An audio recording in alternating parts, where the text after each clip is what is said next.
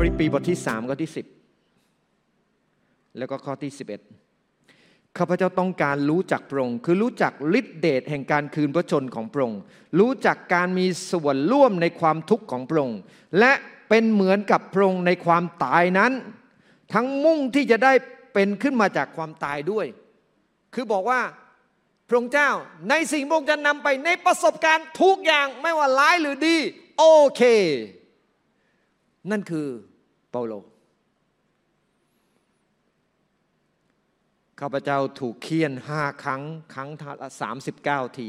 อยู่ในทะเลหนึ่งวันอีกหนึ่งคืน วิตตายบ่อยๆผจญโจรภัยผจญโพยภัย โอ้โหบลาบลาบลาบลานั่นคือสิ่งที่เปาโลเขียนนะครับ เมื่อท่านเล่าถึงชีวิตของท่าน ท่านเล่าสิ่งเหล่านั้นด้วยความภาคภูมิใจไม่ใช่เพื่อจะอวด แต่รู้สึกว่า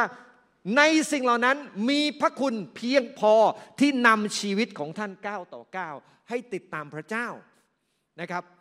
เปาโลจึงได้ให้ข้อคิดในฟิลิปปีบทที่ 4 ข้อที่ 11 ถึง 13 ฟิลิปปีบท 4 ข้อที่11ถึง 13 ผมอยากให้เราอ่านด้วยกัน ข้าพเจ้า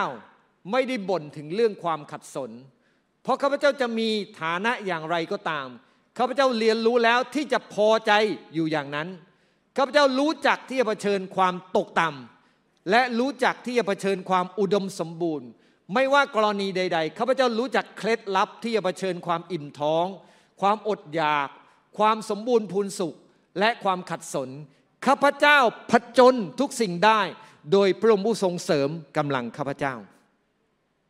พี่น้อง นั่นคือสิ่งที่เปาโลได้สอนเราไว้ ให้เรารู้ว่าการที่พึงพอใจในการติดตามพระเจ้า คือยอมรับสิ่งที่พระเจ้าอนุญาตได้เกิดขึ้นและพึงพอใจกับสภาพที่พระเจ้าอนุญาตได้เกิดขึ้น ผมไม่ได้บอกว่าเราขวนขวายสิ่งที่ดีไม่ได้ไม่ใช่ แต่เมื่อเราทำส่วนของเราเต็มที่และและเราเองรู้ว่าเรากำลังอยู่ในน้ำพระทัยของพระเจ้า แต่พระเจ้ายังอนุญาตให้เราต้องเผชิญกับเหตุการณ์บางอย่าง ให้เผชิญด้วยการขอบพระคุณ ให้เผชิญด้วยการพอใจกับสิ่งเหล่านั้น เรียนรู้ที่จะพอใจกับสิ่งเหล่านั้น ไม่ใช่รับสภาพ หรือทำใจ